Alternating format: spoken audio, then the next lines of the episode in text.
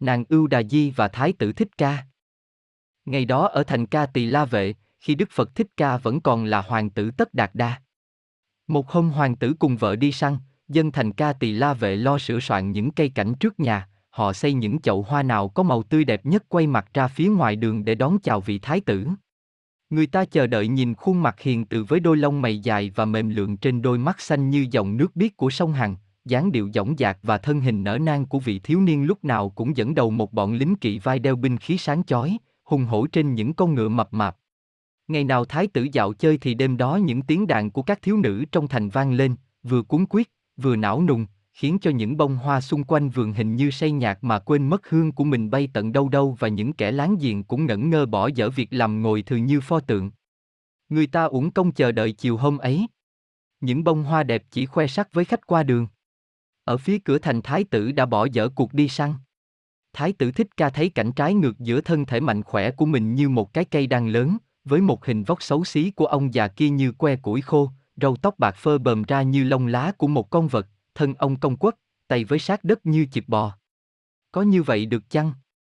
Một người tráng kiện như ta bây giờ một ngày kia cũng thế. Thái tử tự bảo rồi quay ngựa trở về. Tối hôm ấy ánh trăng vằn vặt trên lâu đài nhà vua. Hoa kỳ cỏ lạ trong hoa viên sáng lên như ngọc. Vua tịnh phạn đã được thị vệ cho hay, thái tử bỏ dở cuộc dạo chơi vì gặp một cụ già. Vua bèn mở ngay cuộc khiêu vũ dưới muôn ngọn đèn hoa để làm khuây thái tử. Nhưng thái tử thích ca vẫn không quên được ông già và màu râu tóc bạc hình như lại hiện về trên các khuôn cây ở hoa viên dưới ánh trăng bàn bạc. Vua lo sợ săn sóc đến thái tử như vậy, vì chỉ có một mình thái tử là người kế vị. Thái tử là một thiếu niên anh Tuấn mới 19 tuổi người đã thông thuộc cả các nghề. Nào thiên văn, địa lý, nghị luận, thi phú, văn chương, âm nhạc, hội họa, bói toán, phù chú, võ nghệ, trong nghề nào thái tử cũng là người xuất chúng. Không những vì thế mà vua yêu quý, vua yêu quý thái tử vì thái tử là kết quả của cuộc nhân duyên đầm thắm giữa vua và hoàng hậu Mahamaya. Thái tử là một mối tình thiên liêng của hoàng hậu để lại cho vua ở thế giới này. 19 năm về trước, một đêm nằm mộng, hoàng hậu thấy mình lạc vào khu rừng hoang vu. Một con voi trắng sáu ngà đến ve vuốt bà mãi. Một hôm biết mình thụ thai, hoàng hậu mới đem chuyện ấy nói cho vua nghe. Vua đoán là một điềm mộng tốt và rất vui mừng vì vua đã 50 tuổi rồi và hoàng hậu cũng sắp xỉ tuổi vua, nếu may ra, hoàng hậu sanh được hoàng nam, vua sẽ có người kế vị. Theo tục Ấn Độ phải về nhà cha mẹ mà đẻ. Một ngày ở vườn lâm tỳ ni nước câu ly quê hương của hoàng hậu Mahahaya, chim kêu không ngớt tiếng, mặt trời lên cao chói sáng hơn cả mọi ngày. Đêm ấy các khóm hoa đều tỏa hương thơm ngào ngạt. Hoàng hậu Maya ra dạo ở vườn hoa của vua thiện giác, anh bà, thơ thẩn nhìn trăng bà nguyện cầu, hỡi những đấng thiên liêng hãy phù hộ con con tôi sau này trong sáng như mặt trăng kia, trí tuệ của nó sẽ rộng rãi bao trùm cả thế giới như ánh sáng mặt trăng. Sao dần dần thưa, trên bầu trời đen thẳm. Rạng đông bừng sáng một phía vườn. Hoàng hậu bỗng thấy đau bụng, bà tựa vào một cây vô ưu. Mặt trời vừa lên tỏa ánh sáng vàng ửng khắp vườn lâm tỳ ni, một trẻ lọc lòng xinh đẹp và toàn vẹn hơn cả những châu ngọc ở cõi trần. Trẻ ấy là Thái tử Thích Ca. Từ hôm Thái tử bỏ dở cuộc đi chơi về, nét trầm ngâm vẫn thoáng trên gương mặt sáng lạng tinh anh. Muốn giả sầu cho Thái tử, ngày nào vua cũng đặt ra những cuộc chơi trong cung điện. Các bọn ca nhi vũ nữ cùng các đào hát thầy đàn tha hồ được dịp trổ tài. Vua lại còn ra chỉ xem ai có vật lạ nghề hay đem vào cung để làm vui thái tử đều được hưởng. Người ta đem đến những thứ hoa quỳnh to bằng cái đĩa lớn, những hoa lại cánh ta bằng cái hồng, những hoa sen vàng nở lá bốn mùa, những cây chuối trăm buồn, những giống quái vật ở núi ở biển, những san hô, ngọc cùng các thứ chạm trổ khéo léo. Trong các thứ ấy có con ngựa làm cho thái tử chú ý đến. Con ngựa vừa đẹp vừa không ngoan. Mình mẩy đều đặn, bốn chân thon thon, nó đứng bên cạnh những con ngựa to lớn nhất trong cung, thì những con này cũng thành thấp bé, những hình hài của nó làm sao sánh nổi với màu sắc của nó, trồng đen trong mắt nó có một sắc đen lánh như hột huyền, móng chân của nó đi vào trong tối thì sáng lên như sừng tê giác, lông nó mướt và trắng như tuyết trên núi Hy Mã Lạp Sơn. Bờm của nó óng ánh như tơ vàng mềm mại và ở quanh cổ nó có nhung vân màu ngũ sắc giận lên như một cầu vồng. Chưa hết đâu, người ta lại khéo đeo hai chân trước nó hai cái lục lạc âm dương, lúc ngựa chạy tiếng nhạc hòa lên một điệu sao xuyến và huyền bí như tiếng suối chảy trong đêm khuya, giọng chim rúi rít trong rừng xa. Có lẽ từ hôm được con ngựa ấy, thái tử cũng khuây được nỗi buồn. Nhưng đêm đến, vua còn sợ không có gì để giải trí cho thái tử, nên bày ra không ngớt những cuộc vui. Đêm hôm ấy cũng như mọi hôm, trong cung đều có múa hát trà tiệc, dưới ánh những cây nến có ngọn lửa to như bó đuốc, các vàng bạc ngà ngọc khảm trên các cây cột, trên trần nhà, trên các áo mão của người trong tiệc đều phản chiếu lên muôn ngàn màu sắc lạ. Hương trầm ở bốn phía tỏa ra ngào ngạt và rượu trong những cốc thủy tinh đủ màu như muôn hoa ở một vườn xuân, các vũ nữ đều thi tài múa hát, thân hình uyển chuyển theo âm nhạc như những gợn sóng, mặt mày tươi như những hao sen một buổi sớm mùa hạ. Y đời u múa rất tự nhiên. Chân tay họ như làm bằng một thứ sáp, thứ bột gì rất dẻo tha hồ để cho một bàn tay vô hình uống nắng. Một người chưa thấy cảnh ấy, nếu lạc vào đây e tưởng mình đã lên tiên. Nhưng những cảnh đẹp ấy đối với cặp mắt thái tử quen lắm rồi. Đêm ấy người ta mời một người con gái vừa tài vừa sắc đến giúp cuộc vui. Các vũ nữ vừa kéo vào, một tiểu thơ quần áo trắng bước đến, nét mặt của nàng một cách ngây thơ và hồn nhiên.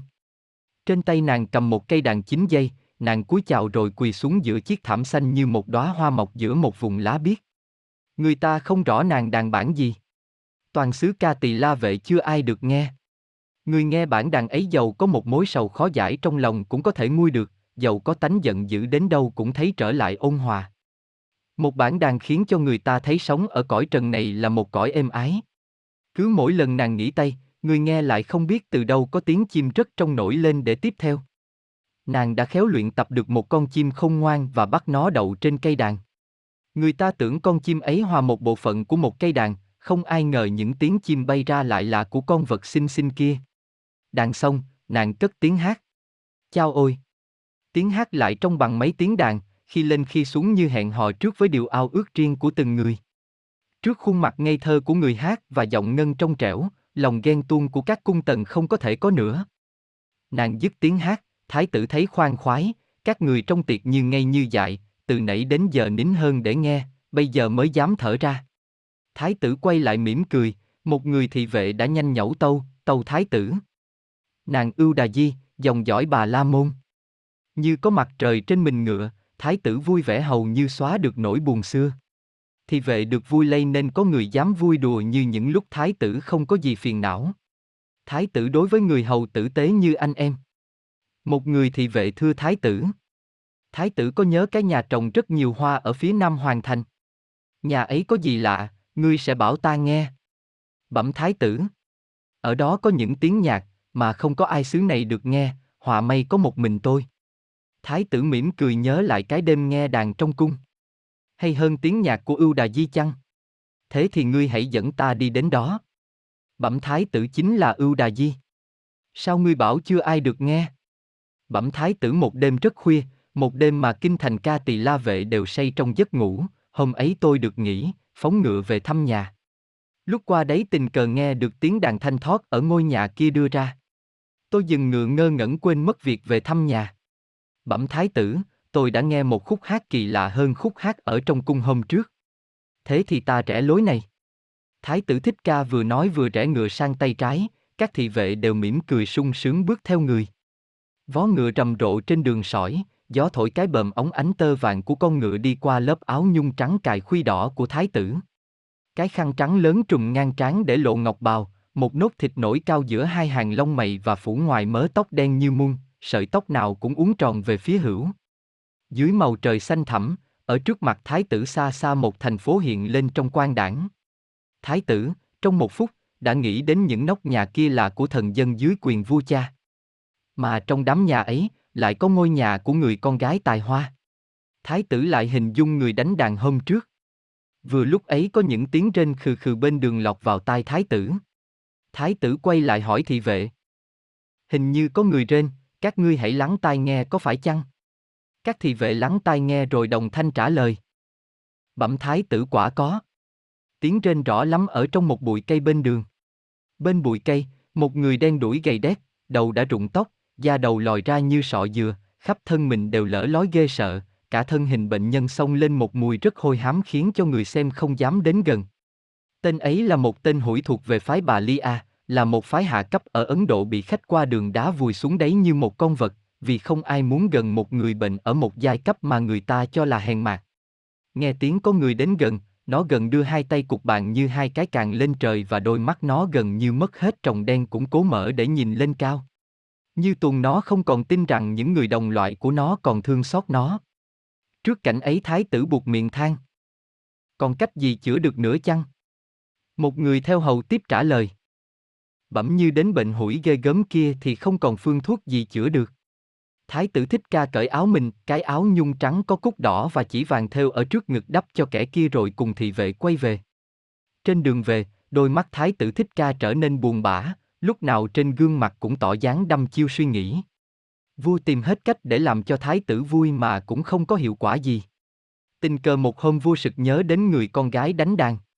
Vua ngẫm nghĩ, có lẽ thái tử buồn bực vì cảnh cung cấm có vẻ tiêu tụy, cung tần mỹ nữ không biết trang điểm, không có tài ăn nói để giải buồn thái tử, họa may còn có con bé này, hôm trước ta nghe những khúc hát của nó cũng phải mê mẩn tâm thần, thấy mình quên hết những phiền muộn ở đời.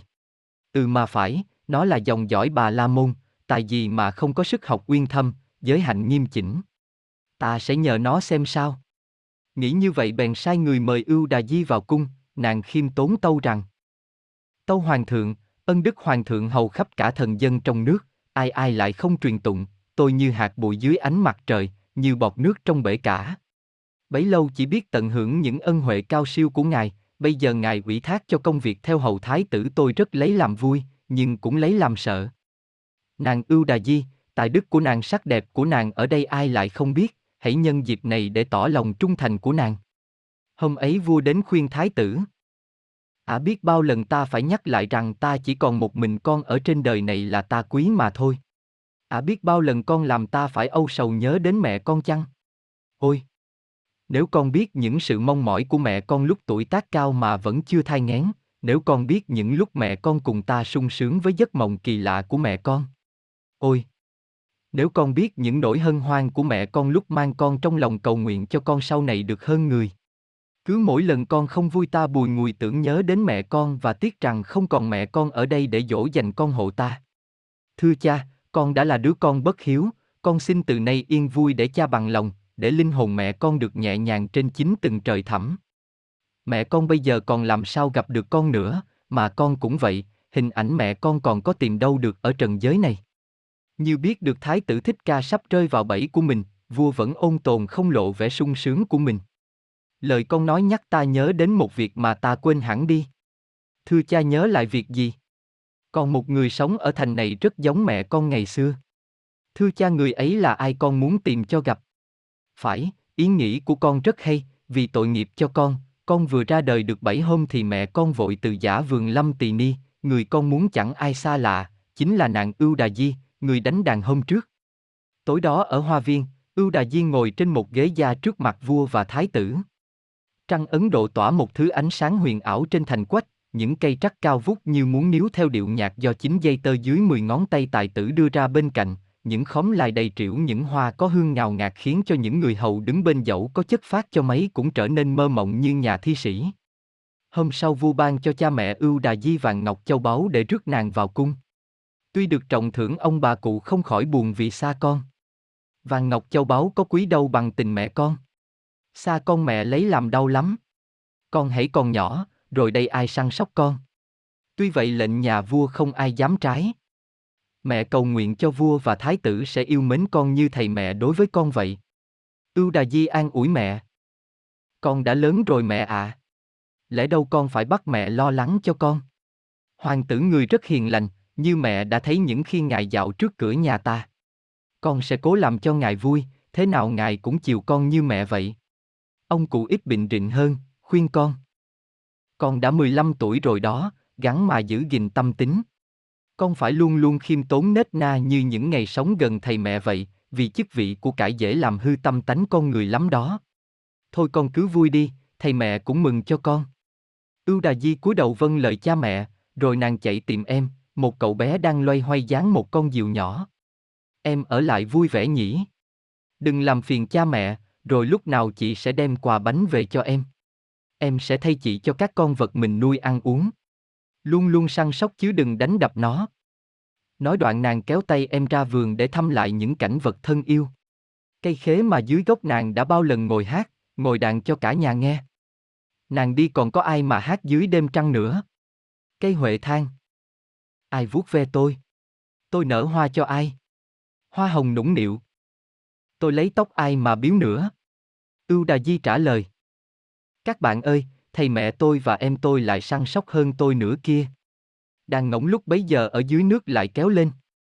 Rồi đây ai chìa tay cho chúng tôi mổ? Em tôi sẽ đưa bàn tay xinh xắn hơn tôi cho các ngươi. Nước trong hồ cũng phụng chịu. Chiều chiều ai soi bóng trong lòng tôi nữa. Còn có em tôi soi bóng trong lòng của ngươi, em tôi còn ngoan ngoãn hơn tôi, đẹp đẽ hơn tôi. Bồ câu và các thứ chim trong vườn cũng bay đến. Nàng đi thật đấy a. À. Vắng nàng chúng tôi hót cho ai nghe đây và ai hát cùng chúng tôi.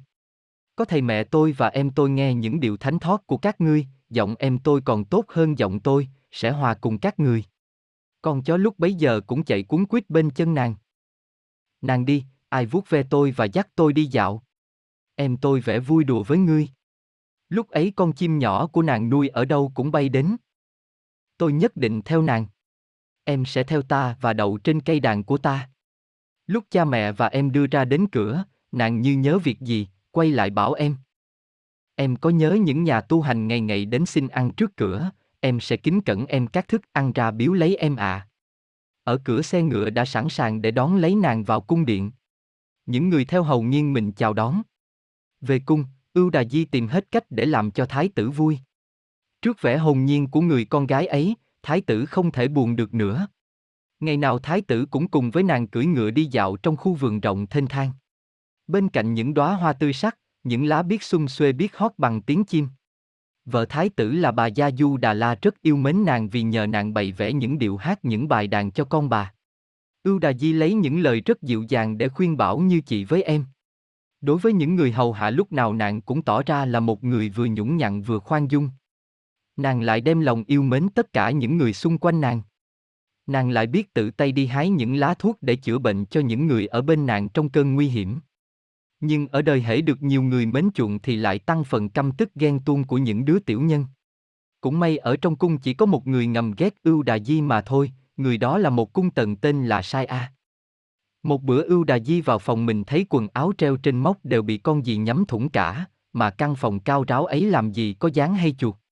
Hôm khác nàng thấy cây đàn tự nhiên đứt mất mấy giây, nàng phải nhọc công một buổi để buộc dây cho đúng điệu.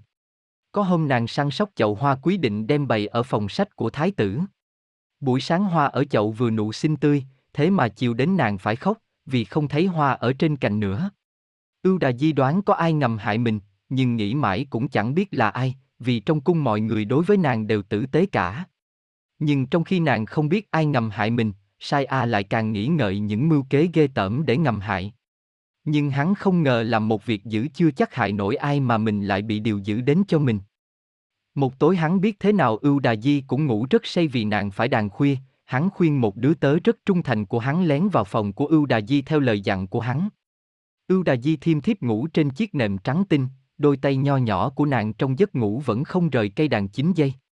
Con chim xinh xinh đang đậu ở đầu giường. Cái dáng điệu ngủ đáng yêu và vô tội ấy, ai nỡ đứng trước mà nghĩ đến những chuyện giết hại được. Lúc ấy con hầu của người cung tần vừa đến bên người lính canh ở trước phòng của ưu đà di. Nó toàn lấy thuốc mê ra bỏ theo lời dặn của sai ai nhưng nó lại ngầm nghĩ, anh này say ngủ như chết, có bỏ cũng phí, để lát nữa ta bỏ cho cô bé này cho nhiều, càng nhiều càng mê lâu ta càng dễ hành động. Nó mỉm cười, mất cả lo lắng từ trước, bước sang người anh lính hầu ngủ lăn trên đất. Nó mở cửa lẻn vào phòng ưu đà di, con chim thấy động kéo ríu rít và đến mổ tay người con gái đang ngủ. Nhưng vì nhọc ưu đà di say mê như không biết gì. Con hầu của sai A tức khắc trút một ít thuốc chảy trên mắt nàng và đưa tay xua đuổi con chim. Chim sợ sệt bay lên ở một góc phòng, nhưng nó vẫn kêu ríu rít. Con thị tỳ lại rút trong túi ra một cái hộp con. Nhưng tay nó dừng phát lại. Trước khuôn mặt hiền từ đang nằm ngủ say, nó cảm thấy như đứng trước một vật gì trong sạch, rất quý báu, nó muốn ông chầm lấy để thu tất cả mọi tội lỗi. Nó quay đi không nỡ làm hại con người đang ngủ ấy nữa. Ngực nàng ưu đà di nhẹ nhẹ lên xuống hình như nàng ngủ một giấc vô cùng êm ái. Nhưng con thị tỳ quay lại sực nhớ phần thưởng của sai A hứa cho nó. Đồng tiền bao giờ cũng có một sức mạnh xúi dục người ta dễ làm bậy. Phần vì ham tiền thưởng, phần vì sợ nếu không được việc sẽ bị chủ hành hạ, con thị tỳ mắm miệng quay vào. Nó quả quyết rút cái hộp ra.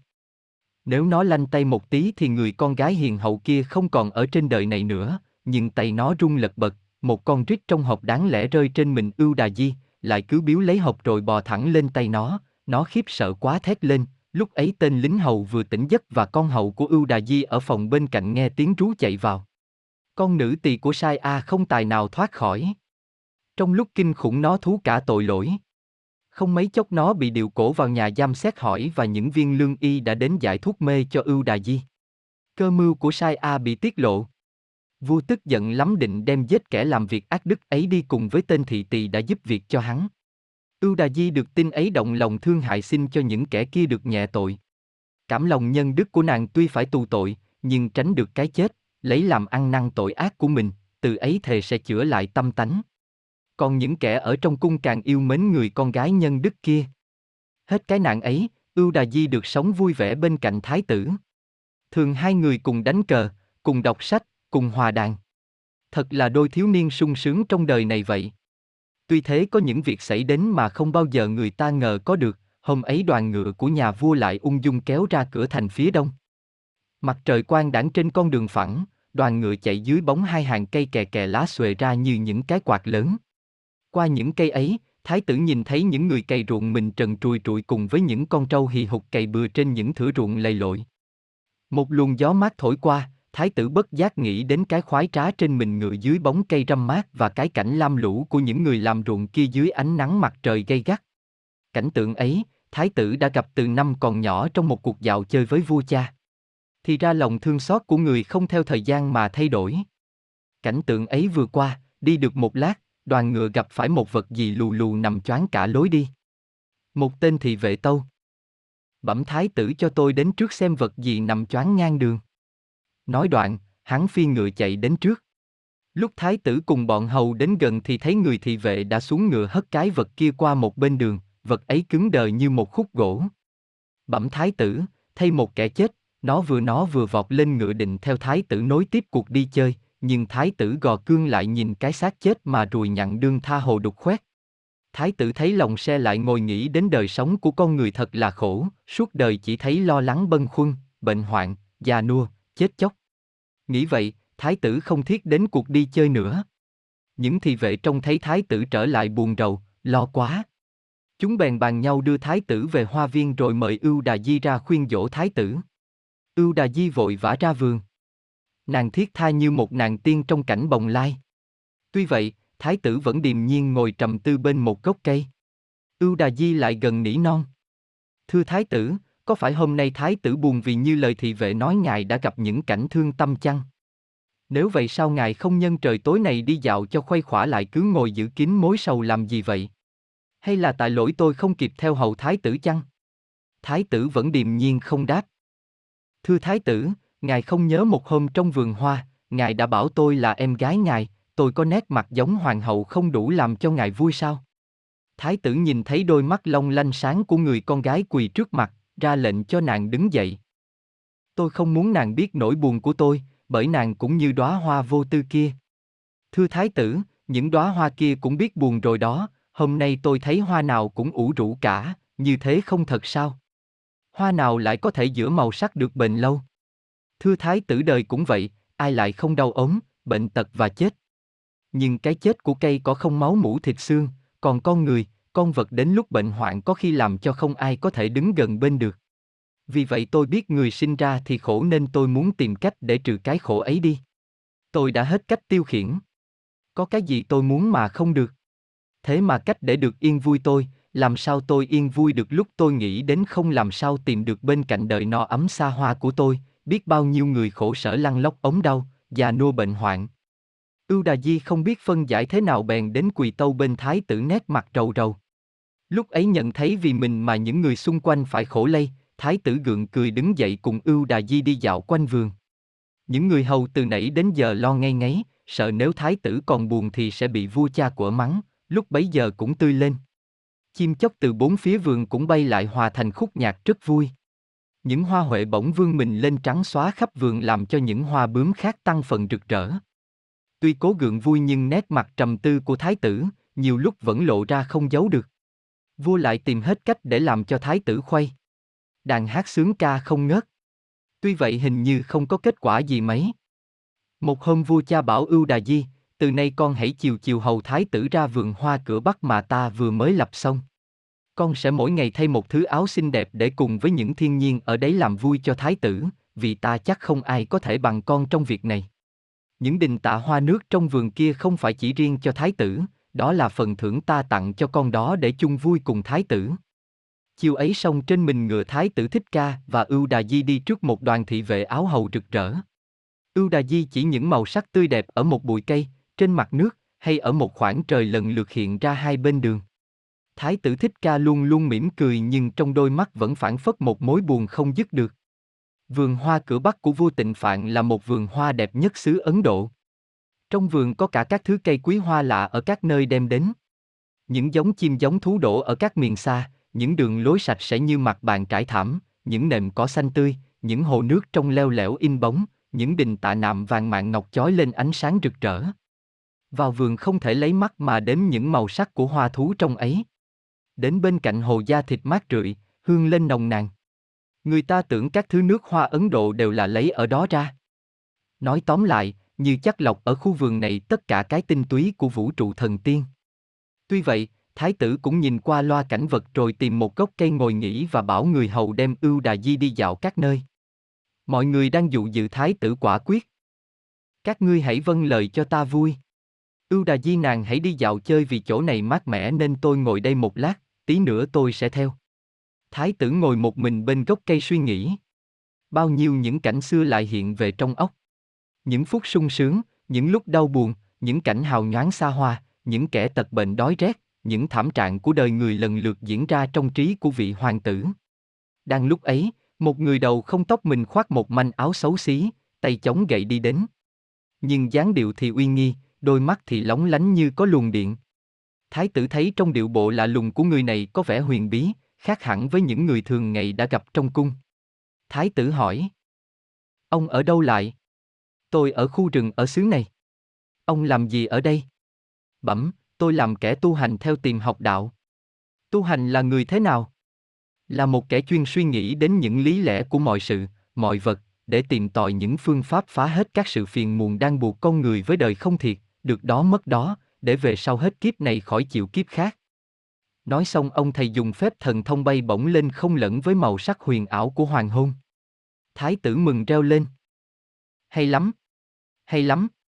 Ta quyết tu thế nào cho được cho như vậy mới nghe. Ưu Đà Di và kẻ hầu đã quay về. Tuy dưới ánh nắng hoàng hôn mà ai nấy cũng đều lấy làm lạ rằng Thái tử Thích Ca trở nên vui vẻ. Đêm ấy Thái tử tâu với vua cha cho theo tu hành như ông thầy tu kia. Vua giật mình khuyên can. Ai gieo vào cho con cái tư tưởng điên rồ ấy? Con không phải là nhà vua trên muôn ngàn dân ở xứ này sao?